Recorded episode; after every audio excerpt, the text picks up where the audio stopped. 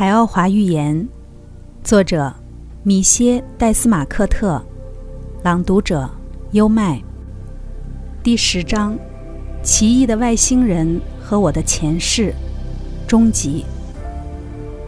几秒后，我感觉自己在以一种不可思议的速度向后滑，穿过一个黑暗无尽的隧道。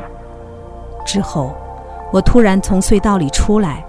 进入了一个看起来像是煤矿巷道的地方，几个前额带着小矿灯的男人正在推矿车，还有几个人在稍远处用鹤嘴锄敲着煤，或是将煤铲到矿车中。我朝巷道尽头移去，在那里，我可以仔细地观察其中一个矿工。我好像认识他，一个来自我内心的声音说道。这是你的肉体之一，米歇。那人又高又壮，身上满是汗水和煤灰，正在吃力地将煤往一辆矿车上铲。场景突然变了，就像我在灵球里的母大陆时那样。当一个矿工在矿井入口处用德语喊他的名字时，我知道了他叫齐格弗里德。我完全明白他们的话。我既没有说过，也不懂那种语言。另一个矿工让齐格弗里德跟上他，他朝一个看起来多少比街上其余房子大的旧棚屋走去。这条街显然是村里的主街。我跟着他俩进去，那里面亮着油灯，男人们坐在桌旁。齐格弗里德加入了其中一伙，他们冲一个围着脏围裙的粗人喊了些什么。一会儿。他给他们拿了一个瓶子和一些希腊高脚杯。另一个场景叠在这个上面，看起来是几个小时之后，还是那个棚屋。但现在，齐格弗里德跌跌撞撞地走了出来，显然是喝醉了。他朝着一排稍小的棚屋走去。每个屋子的烟囱都有黑烟盘桓而上。他粗暴地打开其中一间的门，走了进去。我紧随其后。八个从一岁开始逐个相差十二个月的孩子坐在一张桌子旁，他们正用勺子从碗里舀着，碗里装满了看起来让人没有食欲的燕麦粥。他们全都抬起了头，用畏惧的目光看着他们突然出现的爸爸。一个身材中等，不过看起来很强壮、暗金色头发的女人凶巴巴地招呼他道：“你去哪儿了？钱在哪儿？”你很清楚，孩子们已经两周没有吃过豆子了。还有，你又喝醉了。他起身走向齐格弗里德，当他抬手要扇他的脸时，他抓住了他的胳膊，并用左拳朝他打去。这一拳是如此之重，以至于他直接飞向后方。他倒地时，颈后撞到了烟囱的炉床上，当场丧命。孩子们哭喊着。尖叫着，齐格弗里德向他的妻子俯过身去，他那双睁大的眼睛直勾勾地望着他。弗雷达，弗雷达，起来，快起来！他哭喊着，声音里充满了痛苦。他用胳膊抱着他，想帮他站起来，但他已经站不起来了。突然，由于他一直目不转睛地盯着他，他才意识到他死了。他现在清醒了。破门而去，遁于黑夜。他跑啊跑啊，就像已经失去了理智。场景又变了，齐格弗里德出现了，夹在两个看守之间的他被紧绑着，其中一人正在往他头上套头套。刽子手也戴着一个在两眼处有洞的头套，是个魁梧的男人，大手里握着一柄宽刃斧头。看守让齐格弗里德跪下。将他的身子前弯，好把头靠在行刑墩上。这时，刽子手走上前来，抚摸着他的位置。随着刽子手在他头上缓缓地举起斧头，一名牧师匆忙送出悼词。突然间，他将斧头朝齐格弗里德的颈部劈了下去。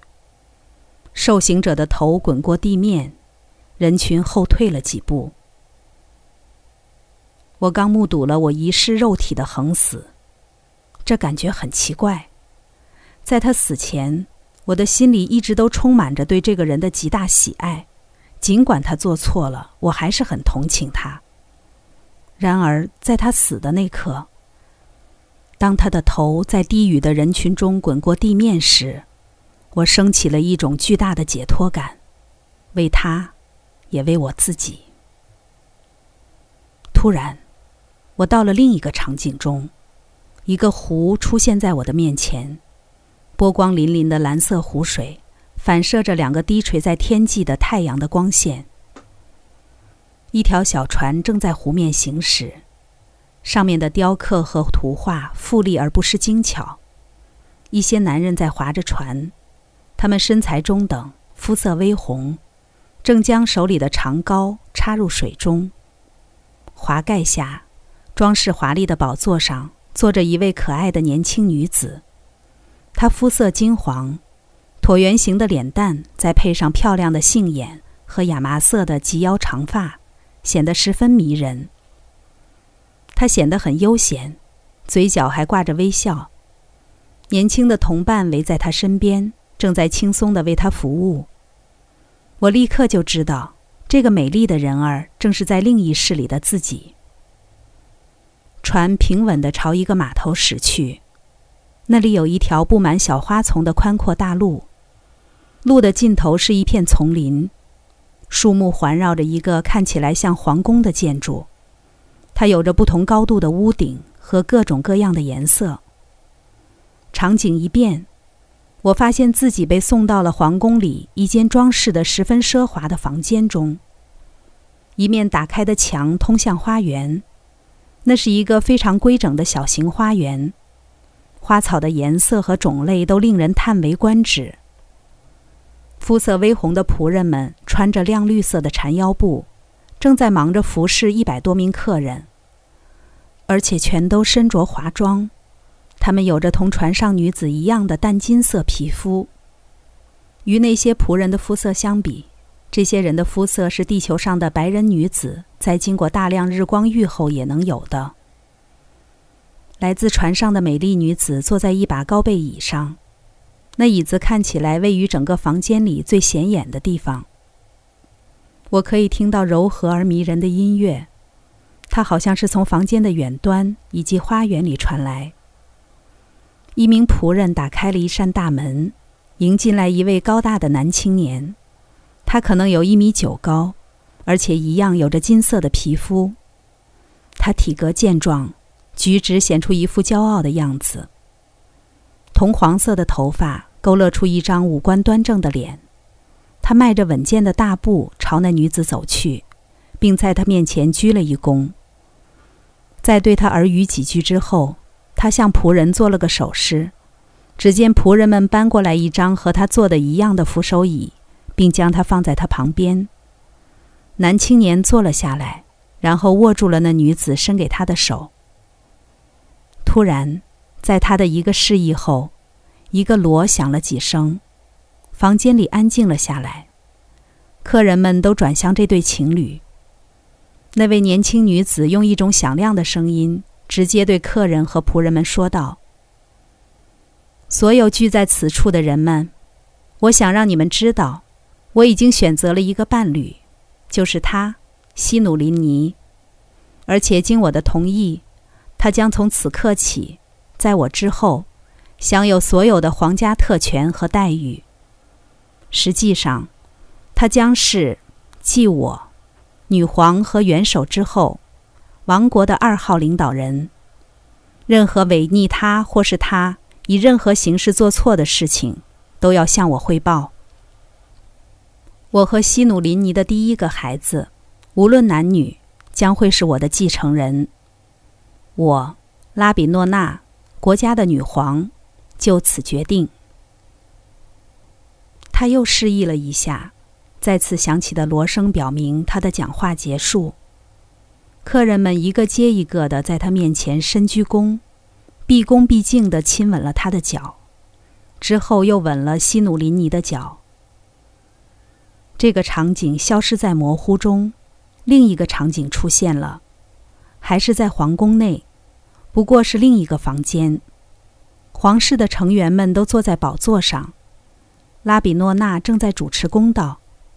各式各样的人依次走到女王面前，她认真地听着每个人的话。一件不同寻常的事情出现了，我发现我能进入她的体内，这很难解释，但在很长一段时间里，在我观察和倾听时，我就是拉比诺娜。所有的话我都能完全理解，而且当拉比诺娜宣布她的判决时，我完全同意她的决定。我能听到人群中的小声议论，人们在赞美她的智慧。她一次也没有朝西努林尼看，也从未问他的看法。我心中升起一股巨大的自豪感。我在另一世里曾是这个女人，这时我开始感到一阵轻微的刺痛感。一切再次消失了。之后，我出现在了一间十分奢华的卧室中，那是拉比诺娜，她正一丝不挂地躺在床上，三个女人和两个男人正在旁边走来走去。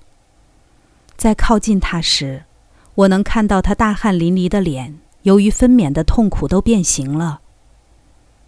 这些女接生员和王国中最有名的男医生们看起来很担心。胎儿是臀位，而且拉比诺娜已经失了很多血，这是她的第一个孩子，她已经筋疲力竭了。接生员和医生的眼里明显露出了恐惧之色。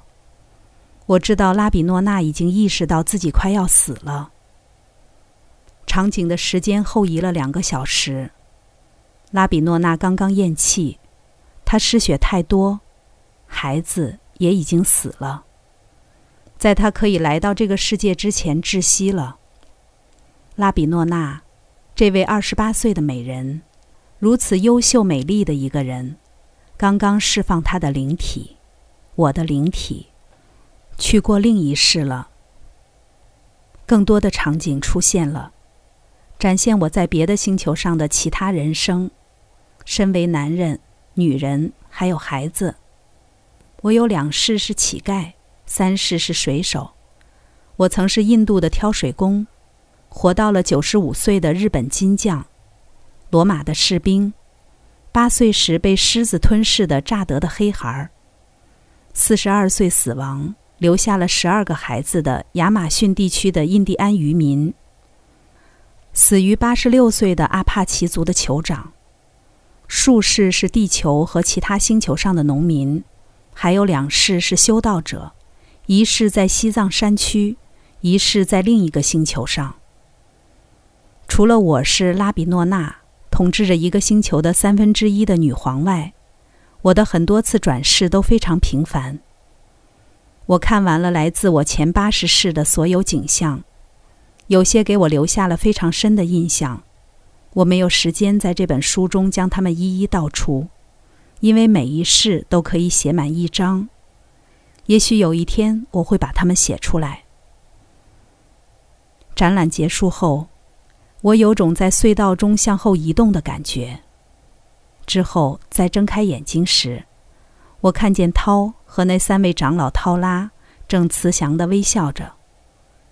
当确定我确实回到了我现在的肉体中，为首的长老涛拉对我说了以下的话：“我们向你展示了你的前世。”你应该会注意到，它们是各式各样的，就像被系在一个轮子上，因为轮子是要转动的。任何在顶部的点，很快会在底部，这是不可避免的。你发现了吗？某一天你是一个乞丐，之后你可以成为一个国王，就像拉比诺娜。当然了，他不仅在轮子顶部，还学习了很多。极大的帮助了他人。然而，在许多情况下，一个乞丐学到的会和国王一样多，并且在某些时候能比国王学到更多。当你在山中当一个修道者时，你帮助了许多人，比你大多数其他的人生要多得多。最重要的不是表象，而是其背后是什么。一级不在于你的一生是什么。而在于你那一生做了什么。当你的灵体使用另一个灵体时，原因很简单的，为了学更多，越来越多。就像我们给你讲过的那样，这是为了你高级自我的缘故。这是个持续纯化的过程，在一个乞丐、一个国王或是一个矿工的体内都同样有效。肉体仅仅是一个工具，一个雕刻家的凿子和锤子都是工具，它们本身永远不会成为美，但它们在艺术家的手中会有助于创造美。一件精美的雕像是不可能被雕刻家空手创造出来的。你心中应当永远牢记这个重点：一个灵性生命，在任何情况下都必须遵循宇宙法则，并且通过尽可能的顺随自然，它能够以最快的途径到达终极目标。说完，长老涛拉返回了他们的座处，我们也回到了自己的座位。在我待在都寇的这段时间里，太阳已经落山了。然而，他们并不认为有必要给我解释周围这发亮的环境是怎么回事儿。我们能看见都寇内至少十五米远的地方。我仍在注视着长老涛拉们，他们正在慈祥地看着我。弥漫在他们周身的金雾变得越来越浓，最终他们消失在其中。就像我第一次拜访他们时看到的那样。这一次，涛将他的手轻轻地放到我肩上，并让我跟着他。他领着我向渡口的入口走去。我们很快就到了外面，眼前一片漆黑，除了入口上方外，哪儿都没有光。我只能看见面前不足三米远的地方，于是便开始纳闷儿。我们该怎么找到飞台？之后，我想起涛在夜晚可以像白天一样看东西。我好奇的想看看这方面的证据，像个典型的地球人，我在寻找证据。证据马上就来了。涛毫不费力地将我举起，让我坐在他的肩上，就像我们在地球上带小孩时那样。你会被绊倒的。在我们沿着路前进时，他解释道。的确，他似乎明确知道该往哪儿走，就像在白天里一样。不一会儿，他将我放到拉提沃克的座位上，并坐在了我身边。我把刚才一直拿在手中的面罩放到我的漆上。我们几乎是立刻就起飞了。我得说的是，尽管我信任涛，但我还是对盲飞感到不适。我们在公园的巨树下飞行。而我甚至连平时那么明亮的星星都看不见了。大片的乌云在日落后聚集，我们的四周完全笼罩在黑暗之中。然而，我可以看到身旁涛的辉光，以及他头顶特别亮的色彩树。我们加了速，并且我确定我们在黑暗中飞得和在白天一样快。我感觉几滴雨点打在脸上。涛将手移到飞台的一个地方，我感觉不到雨了。同时，我感觉我们停了下来。于是我开始奇怪怎么了，因为我知道我们现在正在大海上空。不时的，在我们左侧的远处，我可以看见移动的彩光。那是什么？我问涛。岸边都扣入口处的灯。我正在尝试弄清为什么这些都扣在移动。突然，在那看起来甚至更浓重的黑暗中，一道光穿过，直冲我们而来，并停在我们旁边。到你的地方了，涛说道：“来吧。”他又将我举了起来，我感到一股轻轻的压力，就像在进一个都扣时会感到的那种。之后，雨水拍了我一脸，这暴雨太大了。不过，涛在跨了几步后就到了灯光下。我们进了都扣。我们回来的正好，我评价道。为什么？因为这雨？不，它实际上已经这么下了一小会儿了。我启动了立场，你没注意吗？你感觉不到风了，对不对？对呀，我还以为是我们停住了呢。我完全没搞懂。涛大笑起来，使我又一次感到了放松，而且这意味着解谜要开始了。这立场不仅能防雨，还能防风，所以你没有参照物来判断我们是否在移动。你看，人不能依赖感觉。可你是怎么在这么黑的情况下找到这里的？就像我告诉过你的那样，我们在夜晚的视力和在白天时一样，这就是为什么我们不用灯。我知道这对你来说不方便，你现在看不见我。不过不管怎么说，我们度过了非常充实的一天，并且我认为你现在最好去休息。让我来帮你吧。他领我到了休息区，向我道了晚安。我问他是不是要和我待在一起。然而，他解释说他住得很近，回他那儿甚至连交通工具都不需要。于是他离开了。我躺在床上，很快就睡着了。刚才带来的是《海奥华预言》第十章：奇异的外星人和我的前世，终极。这里是优麦的书房。欢迎评论区留言点赞，关注主播优麦，一起探索生命的奥秘。